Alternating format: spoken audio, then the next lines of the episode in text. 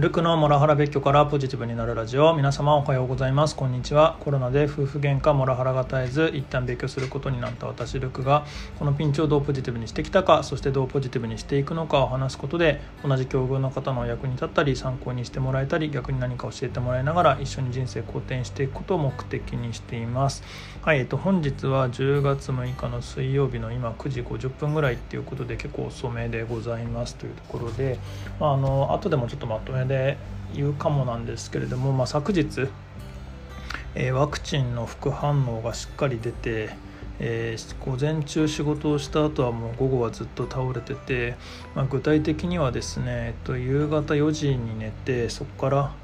まあ、多少起きたりはしたんですけれども、えー、今日の朝7時ぐらいまで寝通しでしたっていうことで結構寝ましたね、まあ、日々の疲れも溜まってたのかもしれないですけどなので、えー、っと8時間足す7時間で、まあ、1 5 6時間寝た。まあでも実際ちょっと間で12時間起きたりもしていたので、えー、っとまあそんな全部が全部寝てたわけではないんですけどもそれでも少なく見積もってでも12時間以上は寝たかなっていう感じでまあよく寝てでその間まあ汗かいたりで着替えたりとかもして結構辛かったんですけども今だいぶ元気になってきました、まあ、それでもまだちょっと体節々痛かったり微熱あったりはするんですけれども昨日の一番辛い時よりかは少し落ち着いてきたかななんていうふうに思ってたりしてます。はい。ただなんか今日声変ですね。すいませんね。なんか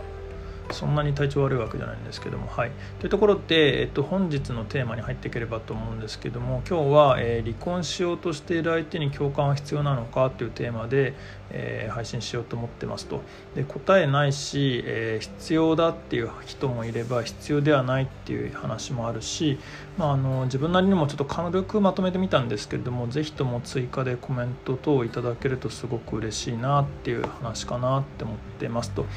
でちょっともしかしたら期間限定にするかもですね。あのドストレートに実際にこういうものをもらったっていうところなので。できっかけは、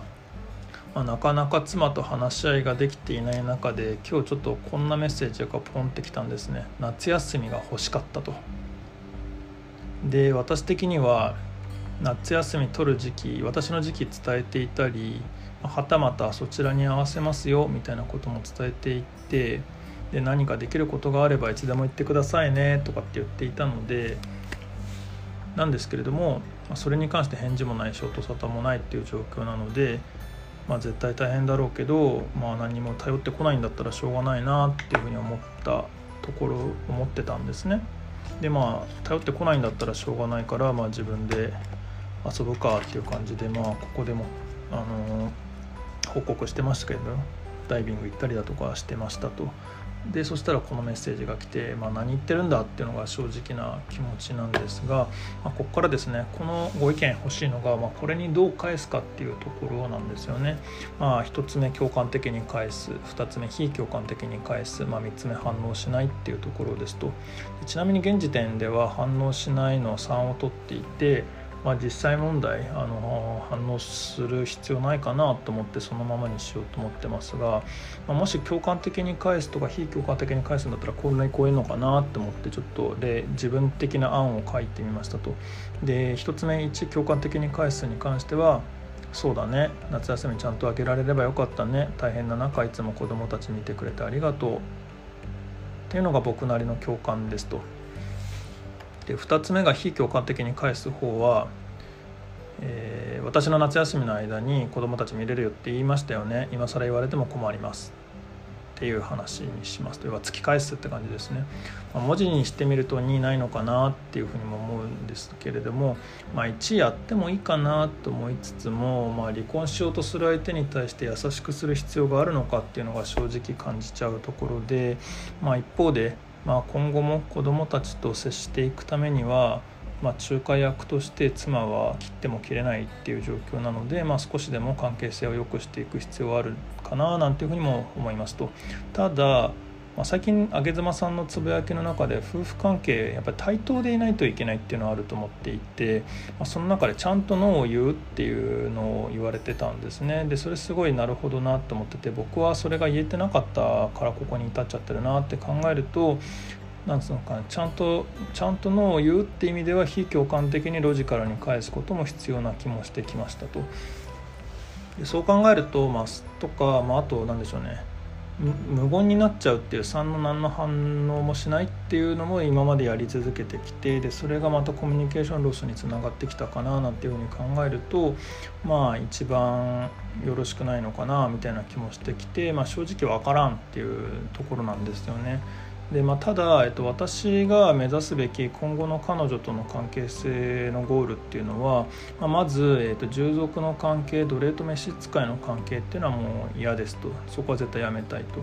でただ彼女は今もそれを求めてきてる感じが正直すごいあって、まあ、そこにはきっぱりノーを言うべきって考えるんですよね。で考えると2もありかななんていうふうにも思いますと。でまああとさっきの話にもつながるんですけど対等な立場で、えー、いたい。でそれそれも含めて、まあ、子どもたちとちゃんと接していくっていうことでは何でしょうね関係を壊し壊しすぎないところには行きたいっていうところもありますと。まあ、ただな、まあ、今後調停とかも考えるともう関係が壊れない壊れきらないっていうのは無理なのかなっていうのは、えー、先日のえー、正木さんとのライブの話でもちょっと思いましたね何をお前遠慮してんだっていうふうに弁護士さんに言われたっていう話もあったと思っててもうそこは覚悟を持って、えー、壊しに行くことも必要だっていうことなのかもしれないなっていうのでまあそんなわけでですねあの何を言いたいかっていうとモヤモヤしてるんですよっていう ところなんですよね。というところで、えーとまあ、ご意見もうこれ答えないので、まあ、せっかくだからえ、ディスカッションになるといいなって思ったので、まあ、スタイフでも、え、ノートでも構わないので、えーと、コメントいただけるとすごく嬉しいですっていうところで、え、まとめてみた配信でございます、まあ、その中でもまとめに入っていくわけなんですけれどもまあ妻とのこと、まあ、どうしたもんかなっていうところで、まあ、話し合いも一応来週仮セットはしたもののなんでしょうねこの日程で、えーと3人中僕とえー、義理の母はいいよって言ってるけど妻から何にも返事がなかったり、えー、話し合いっていうのはなんか一方的に連絡一方的に言われるものじゃないですよみたいなことを妻が言ってきていやいやそれは俺のセリフだよっていう感じだったりとかもしてて、まあ、本人がやる気があるのかないのかが正直よくわからないっていう感じではあります。ただまあ話し合い来週やるってなっても大丈夫なようにちょっと資料は見返あの話し合うためのえー、資料を